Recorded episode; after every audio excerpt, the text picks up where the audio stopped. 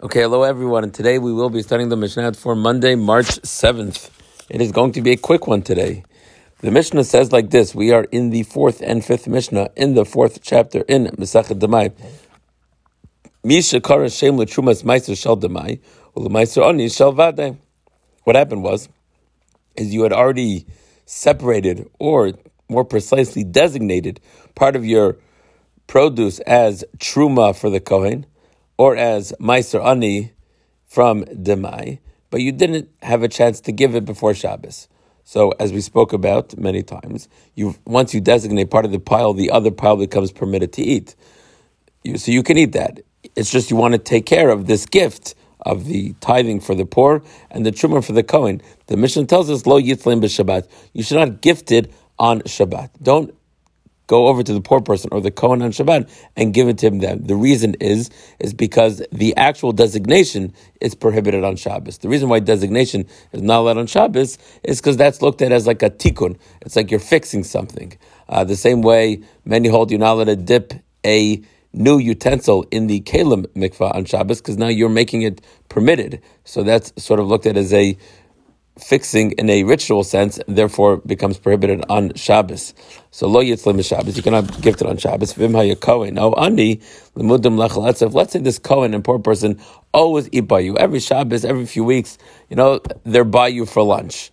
So therefore, you'd be allowed to invite them because in this case, it's it's not like so apparent that you're doing it as Shumas Meiser and Meiser. So people won't come to think that the designation itself was done on Shabbos, or they won't come to think that designation is permitted. You're just inviting them to eat. It happens to be that the truma, you know, is, is supposed to be eaten by the Kohen, and the mice are supposed to be eaten by the poor. However, the Mishnah does conclude bilvad sheyodiyim. If you do invite this Kohen and poor person, again, you invite them regularly and they're in your house for Shabbat, you're allowed to feed it, feed it to them. You must tell them that it is truma and it is meiser. And the reason for that is is that now they won't feel as indebted to you if you had actually given them, you know, food that belonged to you and had to be eaten by you or could have been eaten by you. In other words, a Kohen or an Ani feels less indebted to pay back the giver when anyways the Truma and Meiser has to be eaten by them. Uh, so therefore, it's considered like Geneivat Da'at uh, if you do not tell them that this is in fact Truma and Meiser meant for them. So again, the point of this Mishnah was that although designation is not allowed on Shabbos, gifting is theoretically permitted. However, the rabbis came along and prohibited the gifting because you might come to designate. However, in a case where it's not so obvious that you're giving, there is no rabbinic prohibition. Next Mishnah. Beish pana reis a neman halach lakach minimum. Okay, just read the whole Mishnah for you.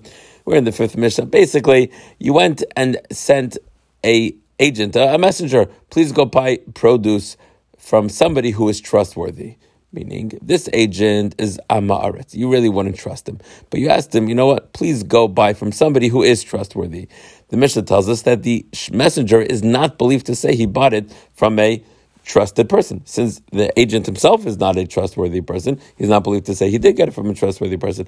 However, if the sender said, go get it from this person, may ishploni from a specific person, in that instance, the messenger is believed to say he got it from that specific person because it's very easy to find out whether he said the truth. The sender could just say, you know, oh, let me give him a call. Let me see if, in fact, you did buy from him. So if you name a specific store, then you do trust that the guy got from that store. If you just were sort of vague and said, get it from someone who is trustworthy, then that's not good enough.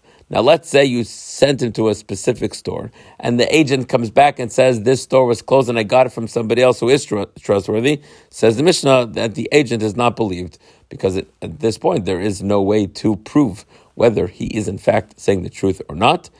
Um, so the only time you're going to believe an agent who is an Amaretz is if you say get it from a specific person, and in fact he lets it be known that he did get it from that person. Okay, hope that was all well understood. I think it was a pretty easy Mishnayos today. So that concludes our learning for the day. As always, I thank you so much for taking time out of your day to study some Torah.